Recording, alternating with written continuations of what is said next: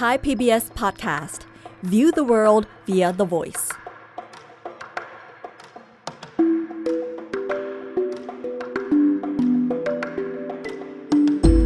อาเซียนไอส์เปิดมุมมองใหม่ผ่านเรื่องลึกแต่ไม่ลับของผู้คน สังคม และวัฒนธรรมในอาเซียน กับปรางทิพย์ดาวเรือง สวัสดีค่ะคุณผู้ฟัง เดือนนี้เดือนตุลาคมแล้วนะคะ เรากำลังย่างเท้าก้าวเข้าสู่ปลายปี 2565 กันแล้ว ดูเหมือนว่าช่วงปลายปีนี้ ธรรมชาติกำลังแผลงฤทธิ์ไปทั่วโลกเลยนะคะ ในเอเชียตะวันออกเฉียงใต้ของเราเอง ก็มีรายงานว่าพอถึงช่วงกลางปีเนี่ย แต่ละประเทศก็ประสบภัยธรรมชาติกันมาแล้ว รวมๆกันไม่ต่ำกว่า 15 ครั้ง ภัยพิบัติมากมายอย่างนี้บางครั้งดิฉันก็อดคิดถึงยุคโบราณไม่ได้นะคะ ว่ามนุษย์เขาอยู่กันยังไงนะ เดือนนี้รายการอาเซียนไอส์กับดิฉันปรางทิพดาวเรืองในไทย PBS Podcast ก็เลยอยากจะเอาเรื่องของความเชื่อเกี่ยวกับอนุภาพของสิ่งลี้ลับในอุตสาคเนมาเล่าให้กันฟัง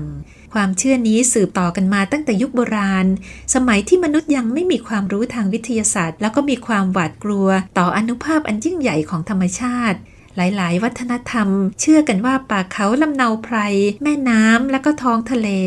ล้วนมีวิญญาณของตนเอง ที่อาจจะดนบันดาลให้สิ่งใดสิ่งหนึ่งเกิดขึ้นต่อชีวิตมนุษย์ เรื่องแรกที่ดิฉันอยากจะเล่าให้ฟังคือ เรื่องของนายทวารแห่งภูเขาไฟ หรือผู้พิทักษ์วิญญาณภูเขาไฟ แห่งเมืองจอกจาการ์ตาบนเกาะชวาของประเทศอินโดนีเซีย เมืองจอกจาการ์ตาที่คนอินโดนีเซียเรียกว่าจอกจาเนี่ยนะคะ เป็นเมืองเก่าแก่ เคยเป็นศูนย์กลางของอาณาจักรมัทรามที่รุ่งเรืองในชวาตอนกลาง เวลานี้เขายังมีสุลต่านอยู่นะคะ ที่เป็นสัญลักษณ์ของการสืบทอดประเพณีแบบเก่า ถึงแม้ว่าขณะนี้อินโดนีเซียจะมีรูปแบบการเมืองการปกครองแบบสมัยใหม่แล้วก็ตามพวกเราคนไทยหลายคนอาจจะเคยไปเที่ยวชมเจดีย์โบรพุโทที่จอกจากันใช่ไหมคะ ในจกจาเนี่ยเป็นที่ตั้งของโบราณสถานอายุเป็นพันพันปีสองสาแห่งนะคะ ใกล้ๆกับเมืองจอกจาการ์ตาเนี่ยมีภูเขาไฟใหญ่อยู่ลูกหนึ่งค่ะ ชื่อว่าภูเขาไฟเมราปี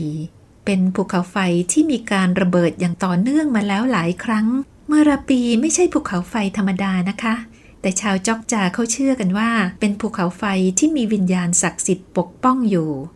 จึงต้องมีผู้ที่จะมารับตำแหน่งนายทวารหรือผู้พิทักษ์ดวงวิญญาณของเมราปีทำหน้าที่เหมือนคนเฝ้าประตูที่กั้นระหว่างโลกมนุษย์กับโลกทางจิตวิญญาณ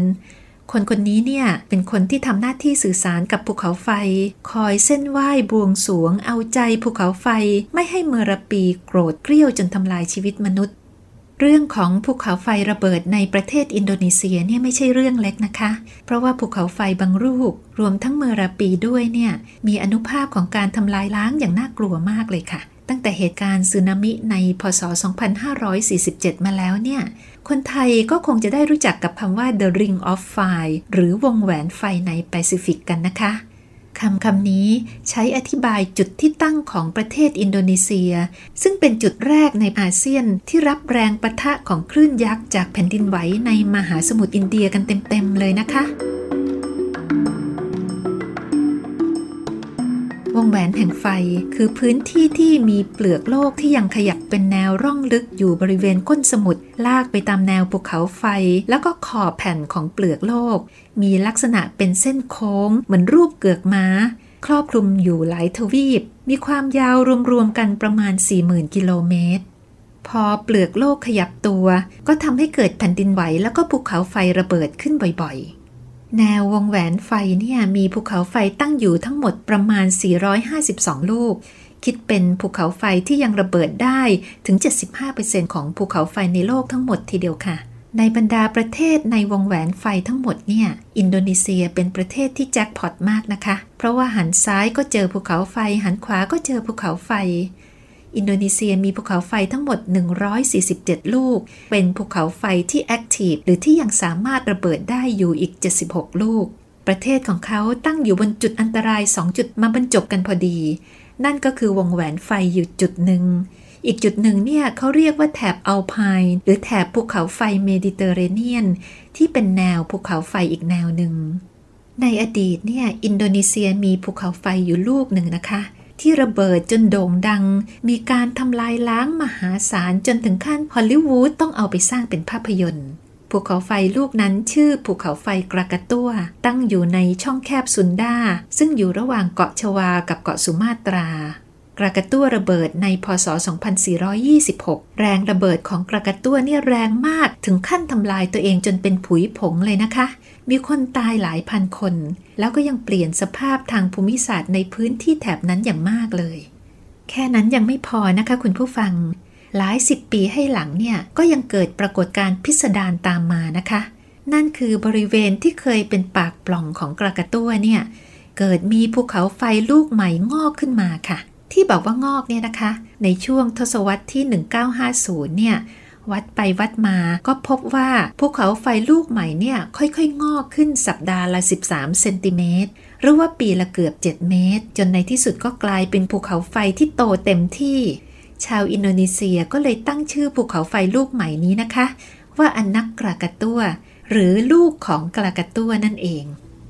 พอโตแล้วอนักกระกะตัวก็ร้ายกาจเหมือนกับภูเขาไฟกระกะตัวตัวแม่เลยนะคะ นั่นคือมีการปะทุแล้วก็ระเบิดอยู่เรื่อยๆ ดิฉันคิดว่าการที่จะเล่าเรื่องของภูเขาไฟให้ใครฟังเนี่ย คงจะไม่ทำให้เห็นภาพ ทางที่ดีก็จะต้องได้ยินเสียงการระเบิดของมันเองนะคะ น่าเสียดายที่ดิฉันไม่สามารถหาเสียงระเบิดของภูเขาไฟเมราปีในจอกจาการ์ตามาให้ฟังกันได้ ดิฉันเลยขอเอาเสียงระเบิดของอนักกระกตัวในพศ 2552 มาให้ฟังค่ะ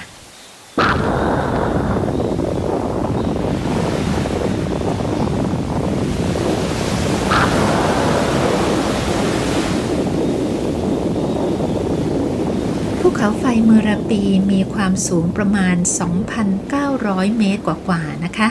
เป็นภูเขาไฟที่ได้ชื่อว่าดุที่สุดในประเทศอินโดนีเซียณปัจจุบัน เมราปีตั้งอยู่ตอนกลางของเกาะชวา ห่างจากตัวเมืองจอกจาราวๆ 30 กว่ากิโลเมตร การระเบิดที่รุนแรงครั้งหนึ่งเกิดขึ้นเมื่อพันกว่าปีมาแล้ว คือในพศ 1549 ครั้งนั้นเนี่ย เท่าจากการระเบิดเมรปีกระจายไปทั่วเกาะชวาตอนกลาง มีคนตายนับพันคน หลังจากนั้นก็ระเบิดใหญ่ในทุกๆ ศตวรรษนะคะ เวลาที่ระเบิดแรงๆ เนี่ย เมรปีจะปล่อยสิ่งที่เรียกว่ากระแสไพโรคลาสติกออกมา ซึ่งหมายถึงกลุ่มก๊าซร้อนจัด มีเท่าฐาน แล้วก็เศษหินภูเขาไฟปนออกมาด้วย กระแสไพโรคลาสติกพุ่งออกมาจากปล่องบางครั้งก็สูงเป็นพันเมตรเลยนะคะ แล้วก็ไหลไปรอบๆภูเขาไฟด้วยความเร็วสูง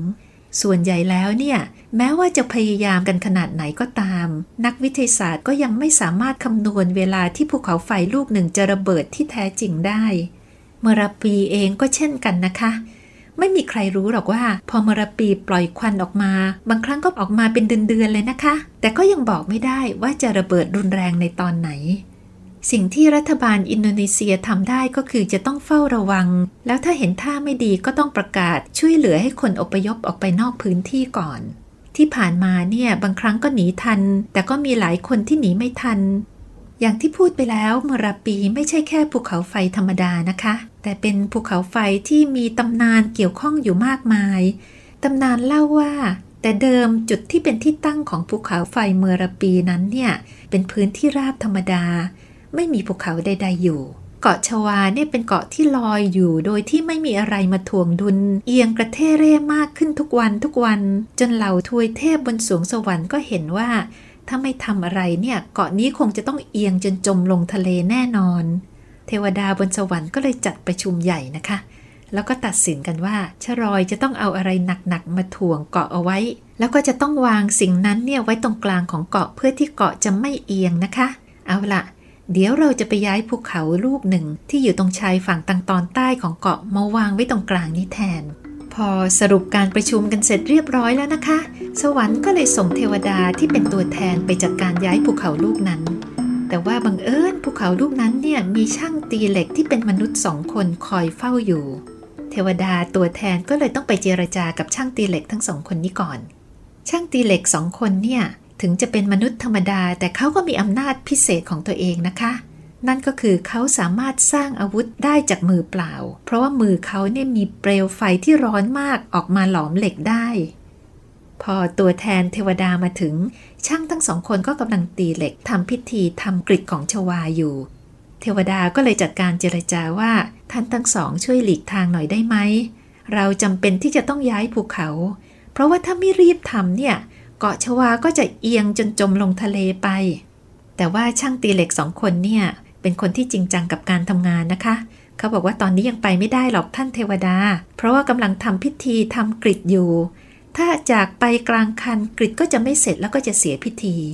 คุยกันไปคุยกันมาก็ตกลงกันไม่ได้ ก็เลยรบกันนะคะ รบกันใหญ่เลยจนในที่สุดช่างทั้งสองก็ตาย ร่างกายของทั้งสองคนก็หลอมรวมกับภูเขาลูกนั้น หัวใจของเขาก็กลายเป็นไฟที่สิงอยู่ในปล่องภูเขาไฟ พอฆ่าช่างตีเหล็กสองคนนี้ได้สำเร็จ บรรดาทวยเทพก็จัดการย้ายภูเขา เอามาวางไว้ตรงกลางของเกาะชวา แล้วก็ขนานนามภูเขาไฟลูกนี้ว่าเมราปี ที่แปลว่าภูเขาแห่งเพลิงนั่นเองค่ะ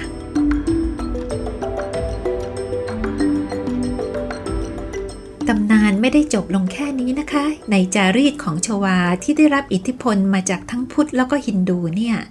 ถือกันว่าเมรปีเป็นสัญลักษณ์ทางจักรวาลวิทยาที่สำคัญมาก แล้วก็สำคัญกับการมีอยู่ของสถาบันพระมหากษัตริย์ด้วย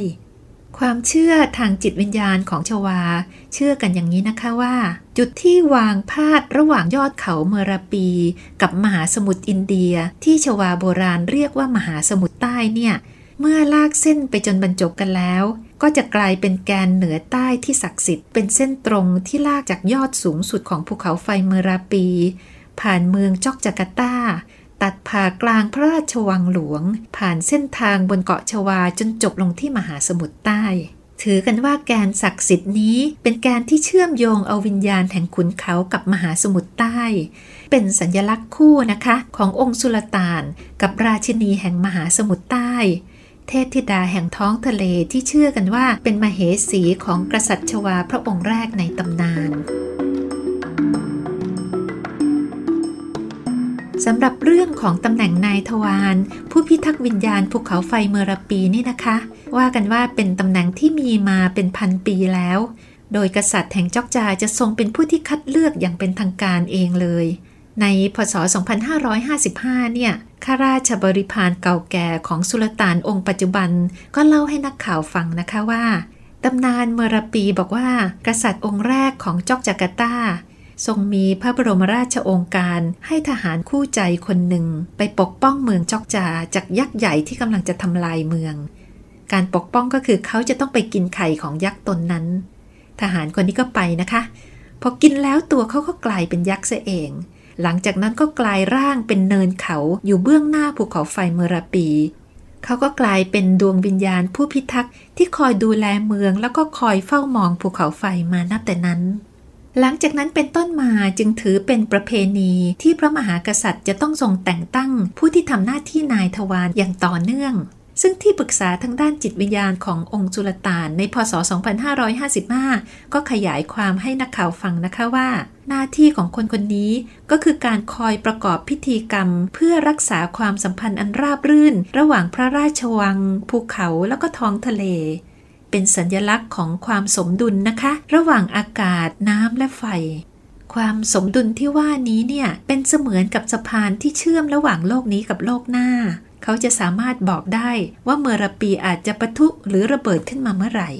เมื่อ 12 ปีที่แล้วในพศ 2553 เนี่ย ภูเขาไฟเมรปีระเบิดใหญ่ขึ้นมาอีกครั้งหนึ่งนะคะ การระเบิดครั้งนั้นเนี่ย นอกจากจะทำลายชีวิตคนจำนวนหนึ่งแล้ว ก็ยังมีข่าวที่สะเทือนใจชาวจอกจามากๆเลย เพราะว่าชายชราวัย 83 ปี ที่ชาวบ้านให้ความนับถืออย่างสูง ผู้พิทักษ์วิญญาณภูเขาไฟทำหน้าที่มาแล้วหลายสิบปี ก็ต้องมาจบชีวิตจากแรงระเบิดของภูเขาไฟไปด้วยนายทวารภูเขาไฟคนนี้ชื่อว่าอุบะมาริจาน เขาเป็นคนจอกจานะคะ อาศัยอยู่ในหมู่บ้านใกล้ ๆ กับภูเขาไฟนั่นแหละค่ะ เป็นบุตรชายของผู้พิทักษ์วิญญาณภูเขาไฟคนเก่า สมัยที่เขายังหนุ่มๆอยู่เนี่ย เขาได้รับแต่งตั้งให้เป็นข้าราชบริพารของสุลต่านแห่งจอกจาพระองค์เก่า หลังจากนั้นพอพ่อของเขาเสียชีวิตลง เขาก็เข้ารับตำแหน่งผู้พิทักษ์วิญญาณเมราปีแทนในพศ 2525 ตั้งแต่นั้นเป็นต้นมาชาวจอกจาก็ได้เห็นมาริจานรับหน้าที่สำคัญนะคะ ก็คือการเป็นผู้ทำหน้าที่บวงสรวง ถวายข้าวตอกดอกไม้ ลงในปากปล่องภูเขาไฟ เพื่อบูชาเมราปีอยู่บ่อยๆ ป้องกันไม่ให้เมราปีโกรธแล้วก็ระเบิดลงโทษผู้คน ทุกๆ 8 ปีเนี่ยเขาจะต้องเป็นผู้นำพิธีกรรมใหญ่ก็คือเป็นผู้อัญเชิญ ขบวนแห่เครื่องบูชาจากพระราชวังไปยังภูเขาไฟเมราปี มาริจานทำหน้าที่อย่างทุ่มเทด้วยหัวใจจริง ๆ นะคะ เขาเคยพูดว่าหน้าที่ของเขาเนี่ย คือการหยุดลาวาจากภูเขาไฟไม่ให้ไหลลงมา ให้เมราปีได้หายใจบ้าง แต่อย่าให้ไอออกมา ซึ่งเขาคงหมายความว่าอย่าให้ปะทุหรือว่าระเบิดนั่นเอง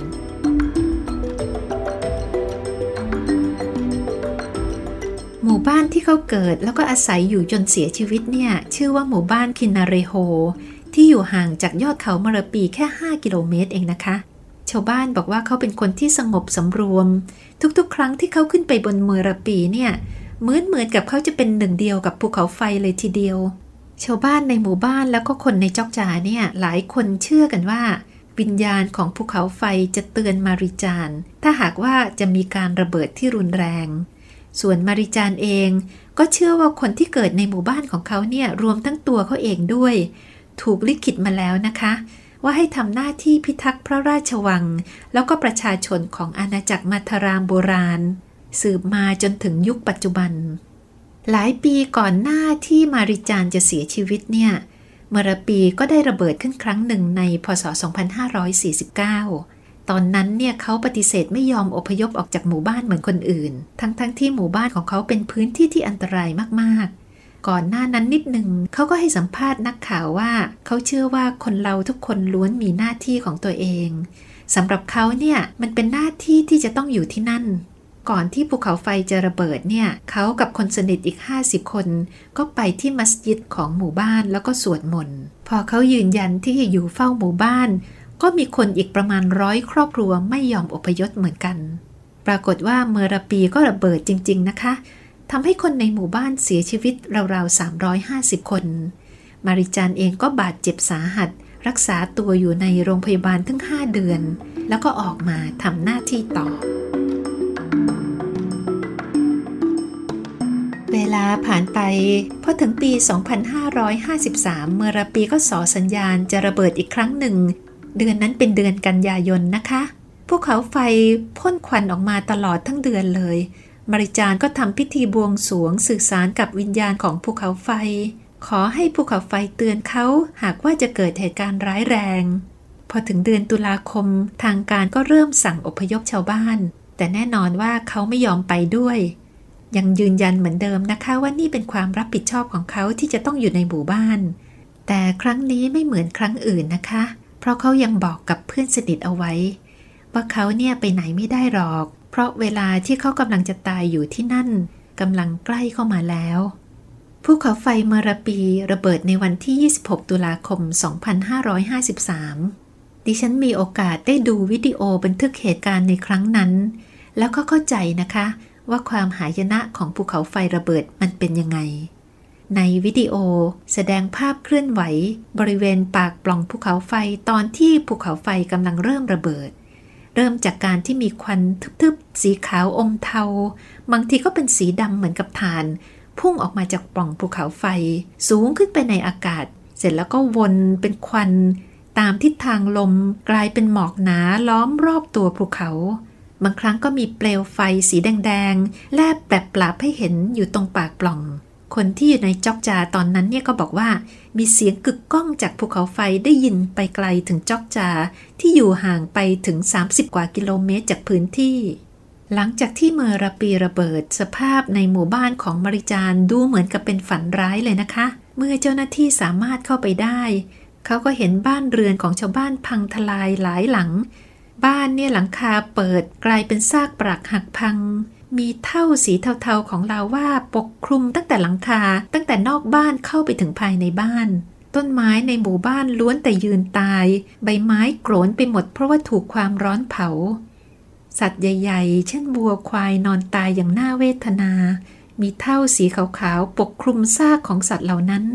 แม้กระทั่งน้ำในแม่น้ำที่ไหลจากเขื่อนผ่านหมู่บ้านเนี่ย ก็กลายเป็นน้ำสีเทาๆข้นๆ จากเท่าของภูเขาไฟนะคะ อย่าว่าแต่ในหมู่บ้านที่อยู่ห่างจากภูเขาไฟแค่ 5 กิโลเมตรเลยค่ะ เมืองจอกจาทั้งเมืองก็ยังปกคลุมด้วยเท่าภูเขาไฟหนา เท่าฟุ้งไปทั้งเมืองเลย ในวันภูเขาไฟระเบิด สิ่งที่มาริจานพูดเอาไว้ก็กลายเป็นความจริง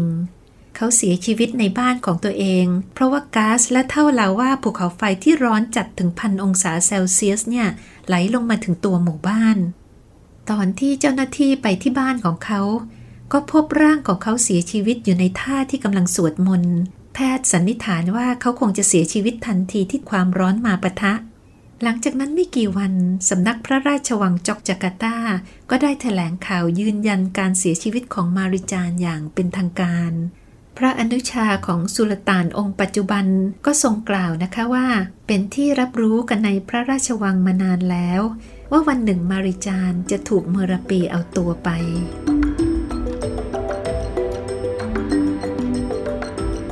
เมริจานไม่ได้เป็นคนเดียวที่เสียชีวิต ไม่นานก่อนที่เมรปีจะระเบิดเนี่ย มีคนอีก 13 คนที่ไปหาเขาถึงบ้านด้วยความเป็นห่วง พยายามที่จะไปหาบริจารแล้วก็โน้มน้าวให้เขาหนีภัยไปด้วยกัน แต่ก็ไม่สำเร็จ ตอนนั้นไม่มีใครรู้เลยว่าเมอรปีจะระเบิดเมื่อไหร่พอมันระเบิดอย่างกระทันหัน คนทั้ง 13 คนก็เสียชีวิตไปด้วย ในบรรดาผู้ที่เสียชีวิตกลุ่มนี้ มีนักข่าวจากสำนักข่าวระดับชาติแห่งหนึ่งของอินโดนีเซียอยู่ด้วย เขาชื่อยูนิอาวันอายุ 42 ปี เป็นคนจอกจาโดยกำเนิดเหมือนกัน เขาก็ไปทำข่าวนะคะ แล้วก็ออกจากพื้นที่มาแล้ว แต่ก็ด้วยความเป็นห่วงเมริจานเหมือนคนอื่นๆ เขาก็นั่งรถย้อนกลับไปอีกครั้งกับเพื่อนที่ทำงาน NGO คนหนึ่ง เขาหวังว่าจะเอารถคันนั้นเนี่ยไปรับมาริจานออกมาด้วยกัน ยูนิอวันเขาเสียชีวิตตอนที่กำลังโทรศัพท์หาเพื่อนในกองบอกอแล้วอยู่ๆก็มีเสียงที่เพื่อนได้ยินทางโทรศัพท์ว่าร้อนจังเลยร้อนจังเลยเป็นเสียงร้องของเขานะคะ แล้วก็เงียบไป หลังจากเกิดเหตุเจ้าหน้าที่ก็พบร่างเขากับเพื่อน แล้วก็คนขับรถตรงหน้าบ้านของบริจารนะคะ การระเบิดครั้งนั้นเนี่ยพื้นที่อื่นๆ รวมทั้งเมืองจอกจ่าเองก็เต็มไปด้วยความโกลาหลอย่างหนัก เพราะว่าทั้งเสียงระเบิดทั้งเท่าภูเขาไฟที่ลอยปกคลุมกันทั่วเมือง รวมทั้งแรงสะเทือนจากการระเบิดทำให้ผู้คนแตกตื่น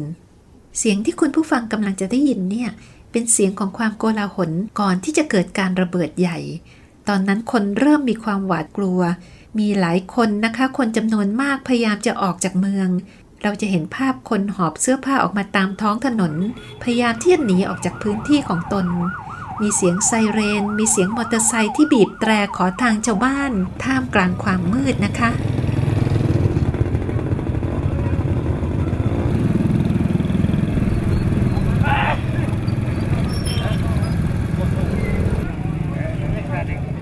ความตายของมริจานที่เป็นที่พึ่งทางใจของชาวบ้านมาหลายสิบปีเนี่ย ปั่นทอนกำลังใจของคนในหมู่บ้านมาก หลายคนเริ่มหวั่นใจ เกรงว่าต่อไปนี้ประเพณีโบราณจะเสื่อมมนคลังหรือเปล่า ชาวบ้านคนหนึ่งพูดกับนักข่าวว่า เขารู้สึกว่าตัวเองทำผิด เพราะว่าเคยขึ้นไปล่านกแล้วก็ตัดต้นไม้บนเขา คราวนี้เมรปีลงโทษชาวบ้านเพราะว่าเรื่องนี้หรือเปล่า ในที่สุดทางสำนักพระราชวังยอกยาการ์ตา ก็มีประกาศแต่งตั้งบุตรชายของมริจานชื่ออาซิซิโฮโลให้เป็นผู้พิทักษ์วิญญาณเมราปีคนต่อไป คุณอาซินี่อยู่ในฐานะที่น่าเห็นใจมากนะคะ เพราะว่าในขณะที่กำลังโศกเศร้าจากการเสียชีวิตของพ่อเขาอยู่เนี่ยเขาก็ต้องมารับหน้าที่ที่ยิ่งใหญ่มาก ต้องทำหน้าที่รักษาประเพณีดั้งเดิมเอาไว้ เพื่อเรียกขวัญของชาวบ้านให้กลับคืนมา ในความเป็นจริงเนี่ยอาสิทำงานเป็นเจ้าหน้าที่ในมหาวิทยาลัยที่จอกจาการ์ตา ไม่ได้มีบารมีเหมือนพ่อของตัวเองเลยนะคะ คุณอาสิที่เป็นคนสมัยใหม่ก็ต้องเปลี่ยนวิถีชีวิต หันมาจริงจังกับการปฏิบัติพิธีกรรมต่างๆ อย่างเคร่งครัด ตามมาตรฐานที่พ่อของเขาได้วางเอาไว้ ชาวชวาในอินโดนีเซียเนี่ยเขาเป็นพวกที่มีรากฐานทางวัฒนธรรม แล้วก็จารีตที่ยาวนานเป็นพันปีเลยนะคะมีการมองโลกแล้วก็จักรวาล ตามแบบที่ปลูกฝังกันมานับตั้งแต่ปู่ย่าตายาย เชื่อในเรื่องของมนตราแล้วก็ผู้วิเศษ แต่ก็สามารถผสมผสานความเชื่ออันนี้ให้กลมกลืนไปกับความศรัทธาในศาสนาของแต่ละคนได้ ผู้พิทักษ์วิญญาณเมราปีคนใหม่ก็เลยต้องทำหน้าที่เชื่อมโยงโลกสมัยเก่าเข้ากับสมัยใหม่มันเหมือนกับที่บิดาของตัวเองได้ทำมานะคะ ก็คือในขณะที่เขาประกอบพิธีกรรมแบบเก่า เขาก็ยังจะต้องประสานงานกับหน่วยงานตรวจสอบภูเขาไฟของทางรัฐบาลในพื้นที่ ที่ใช้วิธีการทางวิทยาศาสตร์ คอยตรวจสอบความเสี่ยงของภูเขาไฟเมอราปีไปพร้อมกันอาสิเขาให้สัมภาษณ์นักข่าวตอนที่เขารับตำแหน่งใหม่ ๆ นะคะ ว่าเมราปีเนี่ยเป็นภูเขาไฟที่มีบุคลิกพิเศษของตัวเอง เป็นภูเขาไฟที่คาดเดายาก ถึงแม้ว่าจะใช้วิธีทางวิทยาศาสตร์ก็ตาม ตัวเขาเองเนี่ยสามารถรู้ถึงสัญญาณของธรรมชาติบางอย่าง ที่จะพอช่วยให้สังเกตความผิดปกติได้ แต่เขาก็ต้องฝึกฝนตัวเองให้จับสัญญาณนั้นได้มากขึ้น ในสายตาของเจ้าหน้าที่ตรวจสอบภูเขาไฟที่เป็นนักวิทยาศาสตร์เนี่ยทั้งสองฝ่ายไม่รบกวนการทำงานของกันและกันนะคะ เพราะเอาเข้าจริงๆ ไม่มีใครรู้ล่วงหน้าได้เลย ว่าเมื่อไหร่เมื่อราปีจะพทุขึ้นอีก คนเปลี่ยนรุ่นโลกหมุนไปตามการเวลา ทั้งอาสิเอง แล้วก็ชาวจอกจาทั้งหมด ไม่ว่าจะเป็นชนชั้นสูง แล้วก็ชาวบ้านธรรมดาธรรมดาในหมู่บ้านล้วนแล้วแต่มีความภาคภูมิใจในวัฒนธรรมของตนเอง แล้วก็ช่วยกันรักษาศรัทธาแล้วก็จารีตของตนเองไว้ไม่ให้สูญหายไปไหน หลังจากการเสียชีวิตของเมริจาน ปีไหนที่อารมณ์ดีๆ มาราปีก็จะแค่หายใจเอาควันสีขาวๆออกมา ถ้าปีไหนไม่ดีก็จะกระแอมกระไอปะทุส่งสัญญาณเหมือนกับจะระเบิด พอถึงตอนนั้น รัฐบาลท้องถิ่นก็ต้องจัดการอพยพชาวบ้านไปอยู่ในที่พักชั่วคราว พอเมรปีสงบก็กลับบ้านมาอยู่กันเหมือนเดิม เป็นวิถีชีวิตของชาวบ้านแถบนั้น โดยเฉพาะในหมู่บ้านของมาริจานบอกตรงๆดิฉันนับถือในความเข้มแข็งของชาวบ้านในหมู่บ้าน ที่สามารถดำเนินชีวิตอย่างปกติได้ ในพื้นที่ที่ไม่ปกติเลย มีคนเคยเขียนเอาไว้นะคะว่า ชาวบ้านในหมู่บ้านของมริจานเนี่ย ใช้ชีวิตอยู่อย่างนั้นได้ เพราะว่าพวกเขามีความผูกพันทางใจกับภูเขา ผูกพันทางใจกับเมราปีมาหลายชั่วคนเขาเชื่อว่าตัวเองเป็นส่วนหนึ่งของเมราปี และเมราปีก็เป็นส่วนหนึ่งของตน ตัดกันไม่ขาดนะคะ คิดดูดีๆ ก็ดูเหมือนว่าจารีตของชาวชวาเนี่ย จะให้ความสำคัญกับดุลยภาพของสรรพสิ่งในธรรมชาติอย่างมากนะคะ ที่จริงแล้วก็ไม่ต่างกับวิทยาศาสตร์สมัยใหม่สักเท่าไหร่ ที่คอยเตือนเราอยู่เสมอ ในเรื่องของการเสียดุลยภาพของสิ่งแวดล้อมบางทีถ้าคนสมัยใหม่อย่างเราๆจะหันมามองตำนานอย่างเมรปีอีกแบบหนึง่งก็อาจจะรู้สึกได้นะคะว่า ชาวชวาโบราณเนี่ยเขาได้พยายามเตือนใจชาวบ้านในเรื่องของดุลยภาพของธรรมชาติมาเป็นพันปีแล้ว วันนี้สวัสดีค่ะอาเซียนไอส์เปิดมุมมองใหม่ ผ่านเรื่องลึกแต่ไม่ลับของผู้คน สังคม และวัฒนธรรมในอาเซียน ติดตามฟังได้ที่เว็บไซต์ www.thaipbspodcast.com หรือแอปพลิเคชัน Thai PBS Podcast